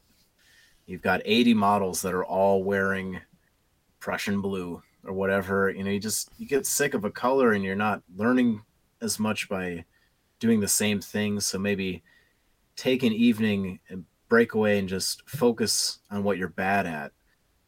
You grab a spare model, because we all have unpainted models and you'll buy more, and just sacrifice it to the, to the learning, right? Yep. Like, I'm not going to finish this. All I'm going to do is practice edge highlighting because I suck at that. And that's it. And it's, it's again, it's, you walk in trying to play a complete game when you, you know, you just like picked up a basketball, like, or play a full concert, you know, after learning hot cross buns or something. Like, take time to practice the fundamentals, and you're, you know, you're always going to be painting. If you love wargaming, you love these miniatures, you know, so just learn to accept that, that you're always going to have this time. It's never go- going to end. It should be an enjoyable process that you're going through. So just take a break from the routine, I think, is important to, you know, just, just hone in on something, and it, it's going to make everything else a lot more worthwhile. Like, man, I'm glad I got, I took a night and practiced edge highlighting before I got good on the fifteenth model I was painting, you know, and, and fucked up like fourteen of these. Um, right. I like what you said about like, uh, switching it up. Um, sometimes, like, I know I, I've had to deal, I've had to do, um, like commission paint projects for my f- friends sometimes. And, you know, if, if, if I'm not going to keep the model, it, it's hard to like get motivated to, to do it myself. So usually what I'll do is I'll say, okay, I'm going to paint this, but I'm going to try out some new technique I've never tried before while I do yeah. it. And then that sort of gives, you know, I'll, I'll get through all the boring stuff, the base coating, the washing, the, the dry brushing, the edge highlighting, just so that I am motivated to try that new technique out. Yeah, exactly. Like, every piece is an experiment when you start doing these small single models, or if you're an Underworlds player, and man, you've got all these small, you know, like seven models is a, a large gang. Yeah. You know, yeah. painting a little group of five, it's, it yeah, maxes out at nice nine. That. That's the biggest one we have. Yeah, yeah, yeah. Three from three to nine is the is where we're at. Yeah, so you know, hopefully you don't have to uh, run into that like mundane, like, oh god, I've already done this like ten times. You know, no wonder mm-hmm. this isn't exciting. So, and and in that way, you can find you can throw some little variations into your units with different markings or basing situations, like. Oh, these guys are standing in a different part of a field. They're standing, uh, you know, where the, the dump is, or where all the, maybe they're standing in water or something. Yeah, yeah. Something gross. But yeah, yeah. Um, motivation is a is a tricky one because it's it's different for everybody, mm-hmm. and it's also going to change every time. So whatever it takes to catch the muse, it might just be a cup of coffee or turning off your phone. You know, who, who knows what's distracting you, or, you yep. know, making this activity not rewarding as rewarding as it should be. It's kind of a personal diagnosis, but that's my advice. Cool. Awesome. Uh, Randall, do you want to get into some more intermediate questions? Uh, sure. Yeah. So this is just mainly for people who have, have maybe mastered the basics and are looking to up their game a little bit. Um, so the first question I have is about, let's uh, color theory, or maybe choosing a color scheme. How do you how do you choose a correct color scheme to match the model with the base? I know we have a lot of like scenic bases, and um, like the models come with the scenic bases. Yeah, and a lot of yeah. them have different textures on them and different themes. And usually, you know, if you're painting, I remember I had a hard time painting my um, my Eyes of the Nine, because like some of them are are blue. And then others are like flesh color, so like it was hard to, to come up with a, a color to match the, the bases with the two different um, skin tones. Do you want to yeah. talk about anything like that? Well, so it's it's kind of two uh, main directions: match the board you're playing on, or move into the uh, just what color is complements these models the best. Some general advice: uh, think about contrast. Like in the form of light and dark, like putting a um, say I've got a, a model in a, a black robe, I might want to base him against kind of an ivory backdrop, so so it pops out that much more. And then, you know, inside of this black uh, robe, you can see a bit of his face, and that's like a lighter skin tone, or maybe it's kind of a gaunt, like a vampire or something, you know, so it's real pale. So you got this separation of elements between light and dark. And now also think about temperatures like cold and warm, um, you know, cold shadows, warm highlights, separating elements with uh, cold and warm. If I've got a warm toned model, I'll set it against a, you know, cold backdrop. So uh, right. I've got a, a red model, you know, I put him on a blue base. Got a blue base, I put a red model on it. You know, so you just get this this complementary action. And generally colors, you know, if you look at a color wheel, whatever's kind of a across from one another is a good place to start. And then you just kind of have a secondary uh, neutral color. So yeah, just consider warm and cold, and then dark and light as, you know, just a kind of a basic uh, approach to. Right. I like what you said about the dark and light. Like, I just imagine, imagine like a, let's say a dark elf or something like that with a, like a black cloak with like a shadowy hood or something like that. You'd think, well, I want to, I want to make this whole model look, look dark and, and shadowy. Will I, you know, maybe I'll paint the base black and bl- blue or something like that. And then his cloak black. It's, ac- I think it's actually more effective and, and makes it look better if you actually use a brighter color on the base to get that contrast, yeah. Whereas, and then you have the model itself look more dark and shadowy. Yeah. Um, and like a, yeah, having kind of a drab colored model and putting it on a colorful base can really add a lot. And, um, yeah, anything can be any color. Um, I've seen so many different light situations and colors on just stones that I, I wouldn't normally imagine. So I've learned to just let go of that, like rocks always have to be gray kind of thing. Yeah. Yeah, that's that's yeah, one thing I'm struggling with is like, you know, you see all these people painting and then, you know, th- th- you have like a like a piece of like metal armor, but then there's tones of green and purple underneath and stuff like that. And you don't even see the the, the silver or gold of the armor until like the very top layer. Yeah, it's because it's, it's reflecting its environment. Yeah. Like if I'm standing in the woods, then all of these metals would be have a slight uh, green hue. Exactly. Um, you can also take everything I just said and throw it out the window and paint in a monochromatic fashion. Maybe I'm trying to create a nighttime scene, so I'm adding a touch of blue into every color. I might be paying attention to some of this kind of, you know, red and blue complementary colors. Or, you know, maybe I create just a kind of dark drab setting on everything. Like I've I've done the gang of skeletons and I just make all their eyes glowing green. So it's got this kind of eerie look. Um, it, you know, I just want to add to the point that these are all just suggestions. It's it's not a hard rule. It's just, uh, you know, something to just a thought to have in mind when you're considering what you want to do with your paint job. Nice. So do you want to do you want to go into more detail about um, how you how you paint the bases that come with the the custom Underworlds models? Do you or sorry with the How do you paint the bases that come with the the Underworlds models? I try to match them to the to the board generally, but you know, I take some liberties. Like that first, uh, the Shadespire board is cool. It's all like gray and, you know, kind of uh, turquoise tones mm-hmm. mixed in there, which is so why I kind of made that pale kind of greenish ivory armor on the uh, Stormcast. So I've got a dark and a light thing kind of uh, working out.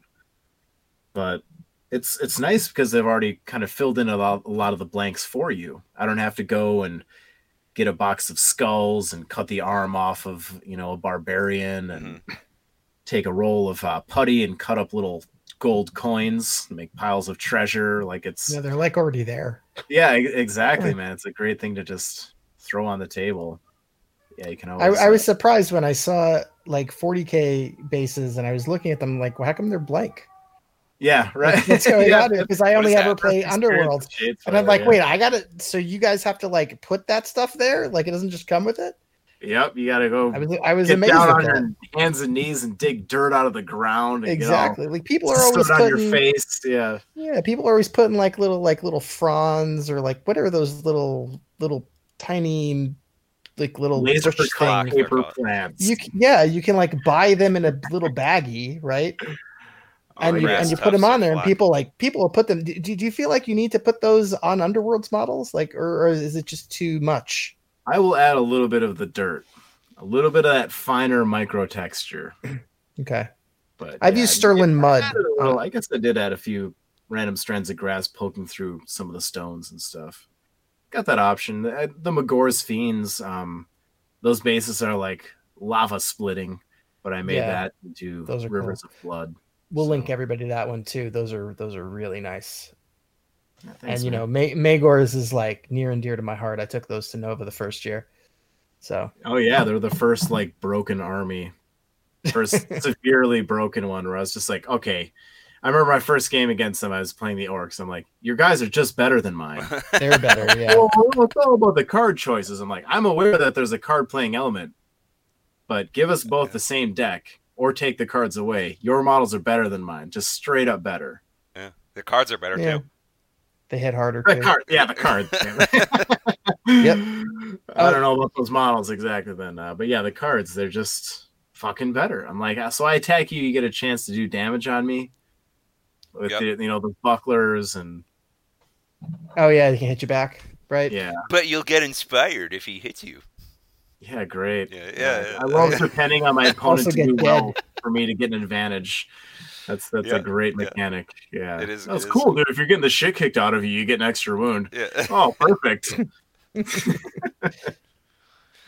uh, what is your go-to recipe for metallic weapons? Maybe using true metallic paints rather than. Oh yeah. Um. Yeah. So I made a video with Tabletop Minions about exactly this, and I painted um, Iron Skull. The, that black orc uh, yep, boss.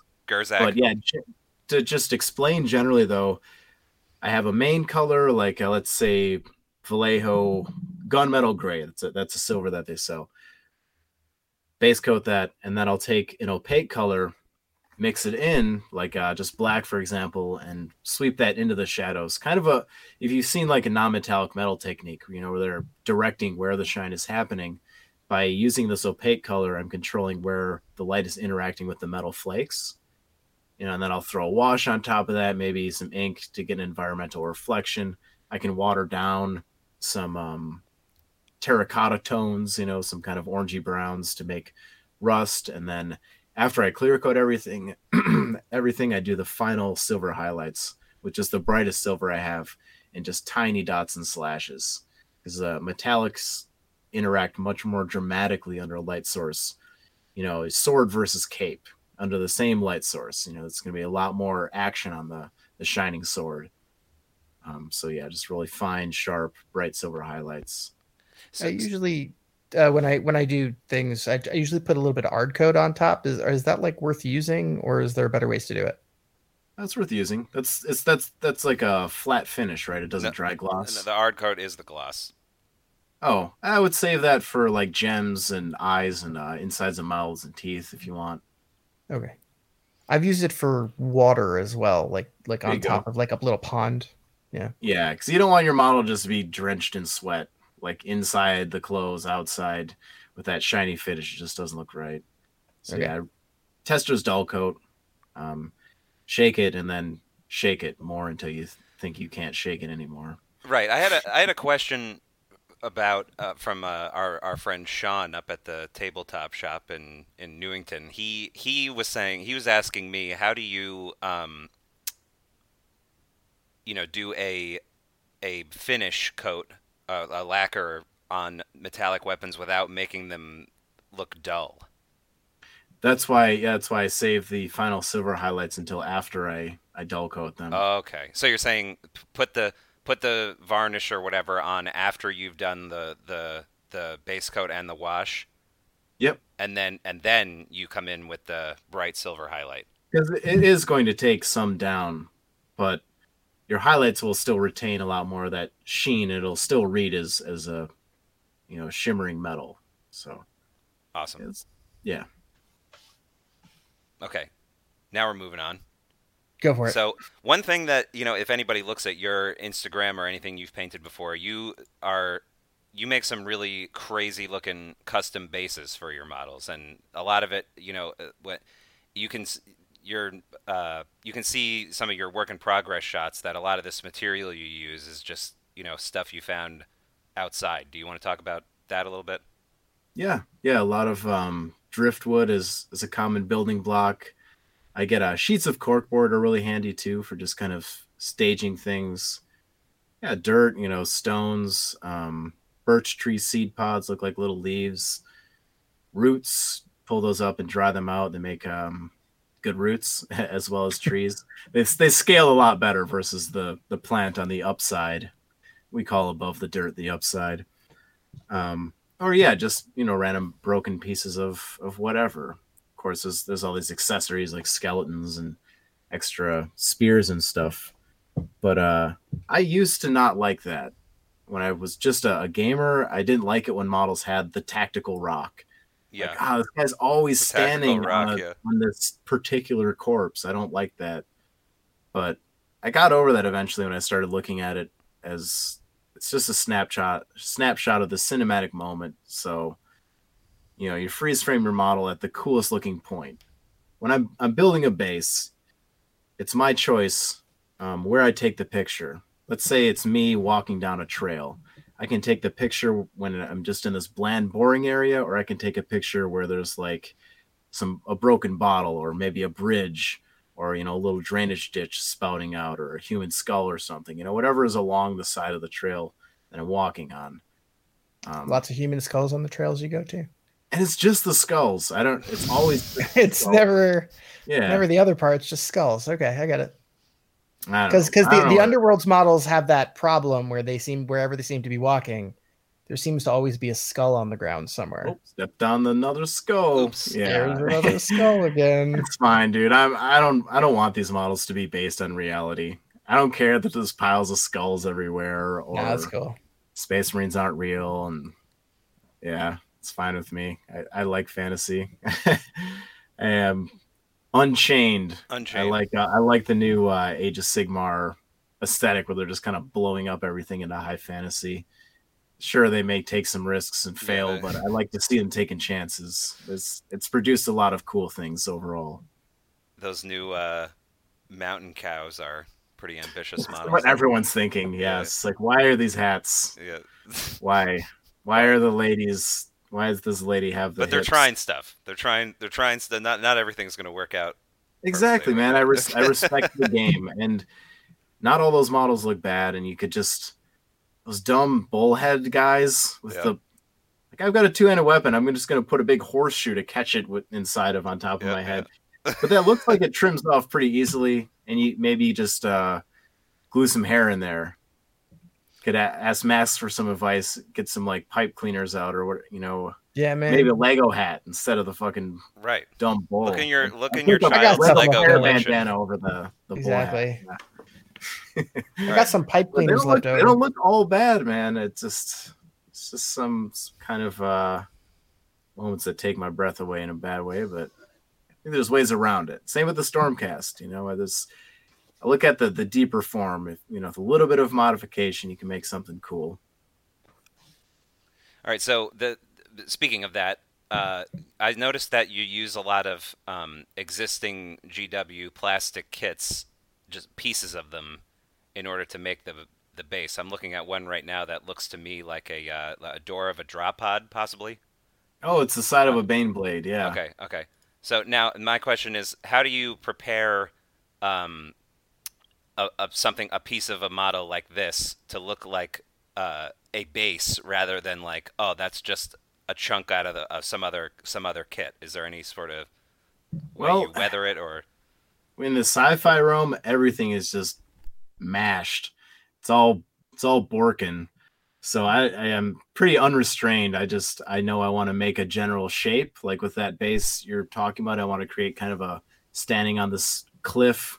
Overlooking a valley, you know, so it's on this angled plinth that kind of feeds down and implies there's a lower area. And there's just all that wreckage and hangage, you know, all those cables and stuff in the form of guitar wires and brass rod and stuff sticking out. Um, yeah, just, you know, general, general approach. I have a a shape I want to create. I find the larger elements, kind of stage it all up, and then start moving to the smaller and smaller details. So you just kind of get the major ones in there and then build everything else around it. Um, that I that base, that took me like three hours to build. Uh, this, but, yeah, this is a pretty involved one. Yeah, I went hard on that one. I had fun the whole time, though. And it's it has just, that... Uh, what do you, big kid Legos. What do you call the type of plinth where the wood is sort of like... Uh, I don't I don't know what you really call this. Burned into the, the edge or something like that? Or it's kind of... like crumbling, it's it's it's like a it's not like a flat top on the top of the plinth. Oh, it's, it's kinda... like a yeah. I don't know what the name for that would be. It's kind of an irregular. Irregular. Top. Okay. Like it, okay. To paint a picture, though, basically you've got like a tree trunk, right? And you just maybe a, a, a crook in the branches or an interesting knot. You're just kind of taking a core sample of that. And everything's smooth on the sides, and then the top face of that is just the irregular. Uh, weaving like bark formation or, or whatever you have. And those are those are just fun surfaces to work on top of. Right.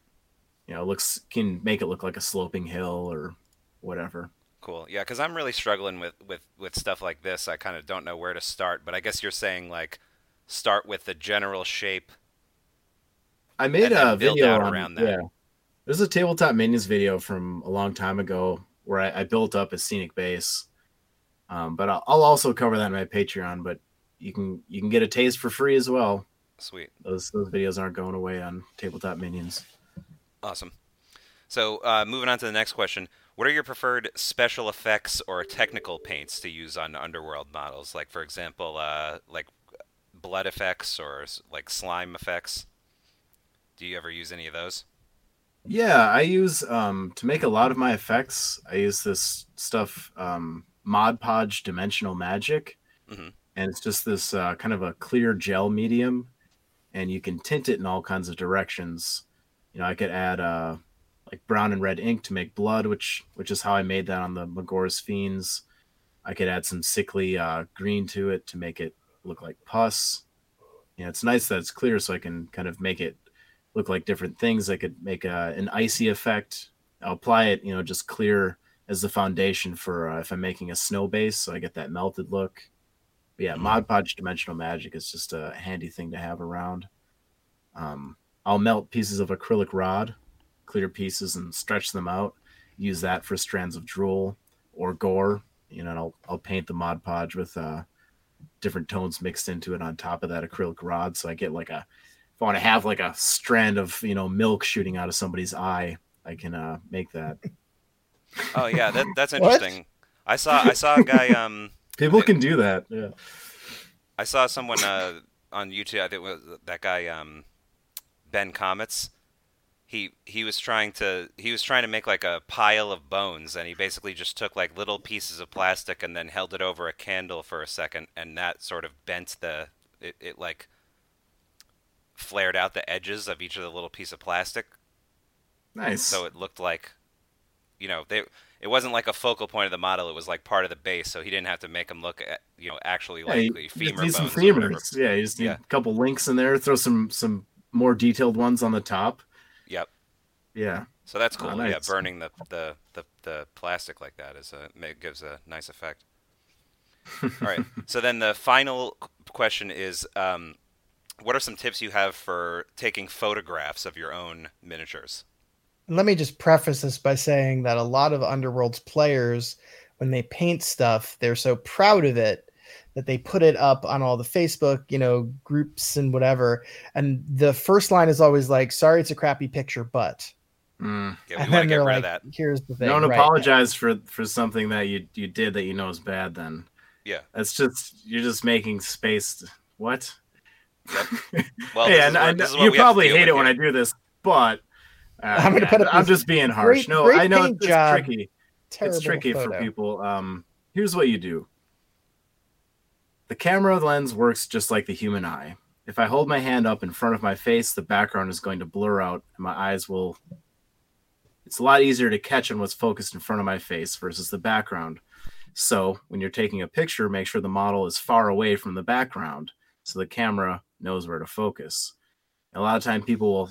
Set it against a piece of construction paper and take the picture, but you know, have a twelve inch distance or even more between that model and the uh, the backdrop that you're using.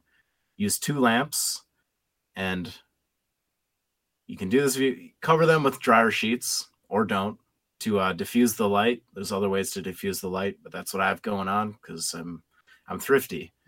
And uh, you want to bend those lights down and kind of point them, like face them at the model, not on top of the model. You don't want them casting shadows. You want it revealing the shadows that you've painted into the figure. Mm. And yeah, just one from, from each side.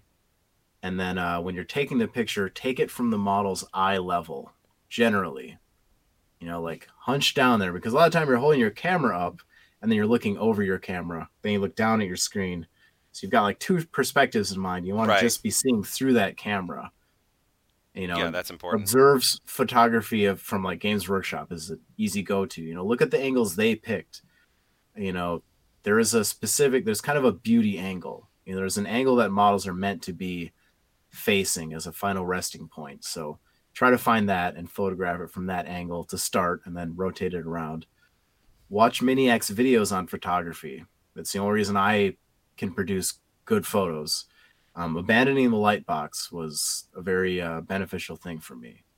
So I, I can't tell you much more information than what, what he gave us, but uh, yeah, that's some, some general advice. But yeah, your your phone should should, should be just fine. Yeah. So to so recap, you're saying you're saying have a have lamps. a clear backdrop, have a multiple sources of light that are not directly above the the model. And yeah. then focus on the angle, maybe take different couple different pictures and see which one is, you know, rotate. Yeah, line up. Uh, so have the model far away from the backdrop. Use, you know, a neutral color. Use white or, or gray, whatever you want for the mm-hmm. backdrop. Point those uh, lamps at the model like it's a firing squad. Um, maybe catch them kind of in the in the glow of the lamps. But yeah, you want to bring the lamps down to the model's level, basically. And um if you look at my photos, the models are like standing on a black box, so that it kind of raises them up for me so I can get a better uh, perspective on them. Yeah, it's oh, just yeah. it's an ammo box that I painted black and then just a charcoal gray piece of uh, construction paper, two lamps with dryer sheets, and you got a good stew going. And the, and the dryer sheets, you're yeah. saying prevent the like the glare or or it being it, too yeah, much? Yeah, it diffuses or... it diffuses the intensity of the light a little bit. Okay. You know, oh, I see. Spread like imagine, uh, you know, to put an extreme example, like, okay, illuminate the model. Cool. I'm going to set him on the light bulb. Yeah. You know, there's a certain distance there where it's going to bleed the photo to death. Sure. So find a, you know, good distance. You know, these lamps are uh, probably within two feet of the, of the model, you know, give or take. Cool. All right. Well, I think we're That's done with lot. all the questions then. Yeah, and, and I try to be thorough, man. I, I'll throw out the extra info. You can kind of take it or leave it, but that's my advice. Nah, we'll just send everybody to your Patreon page. I mean, come there you on. go. Yeah, that's where yeah. people gotta go. All right, so plug it again so people remember. Patreon dot com slash Sam Lenz Artwork There you go. And, and you if you want a free taste, go to go to the Twitch page. Right. You're oh yeah, I'd be a subscriber to watch the V O D. Well, no, no, but you can just watch it live, and you can get yeah, a, sort of a preview exactly. on, on you know your style and and if if that's uh, what you yeah. you can you can sort I, of get some perspective if, if you want to end up purchasing the the lessons on Patreon. Yeah, and I uh, a lot of us are home right now, so I, I stream Tuesday through Thursday from two to five p.m. Central. Again, I'm up in Wisconsin, so if you live in the Midwest, you're probably in my time zone. And it's about uh, eight p.m. in England when I go on. If that gives you kind of an idea. Oh, yes. We have to... You, you, is, now, did you pick that time so that you could sort of overlap with the European time, you think? No, I, I just uh, grabbed that time because it was convenient for me. Oh, okay. All right. Well... And it's... Because it's like... It's prime time everywhere. It, you're broadcasting to the entire world. So when I go on, I get a lot of people from Scandinavian countries in Europe because it's, you know, seven to nine p.m. over there. Right. Um, there's still a decent amount of American crowd tuning in. It's about fifty-fifty. Nice. Cool, man. Hey, look, Sam, we got to thank you for coming on. I mean, it yeah, really I'm glad to be here, man. It's fun. yeah, it was great to have uh, somebody, you know, who just can give us like this kind of like painter's perspective on uh, on on how to how to deal with these models, because uh, you know yeah. we usually just deal with uh, you know gameplay. So so thanks for coming on. We appreciate it. We we've been trying to get you on for a while now, but finally know, the mo- the right they, moment yeah, they, came. Yeah. They keep, you know, they kept, uh, you know, releasing warbands, so we had to talk about that. But uh, hey, but man, now God, we got you. That's good. You have a little uh, backup content. Yeah. All right. So hey, appreciate it. Thanks for coming on, everybody. Go check out, you know, get on his Patreon, check out him, his Twitch uh, live feeds, and uh, and yeah, thanks a lot, man. All righty, dude. Thank you.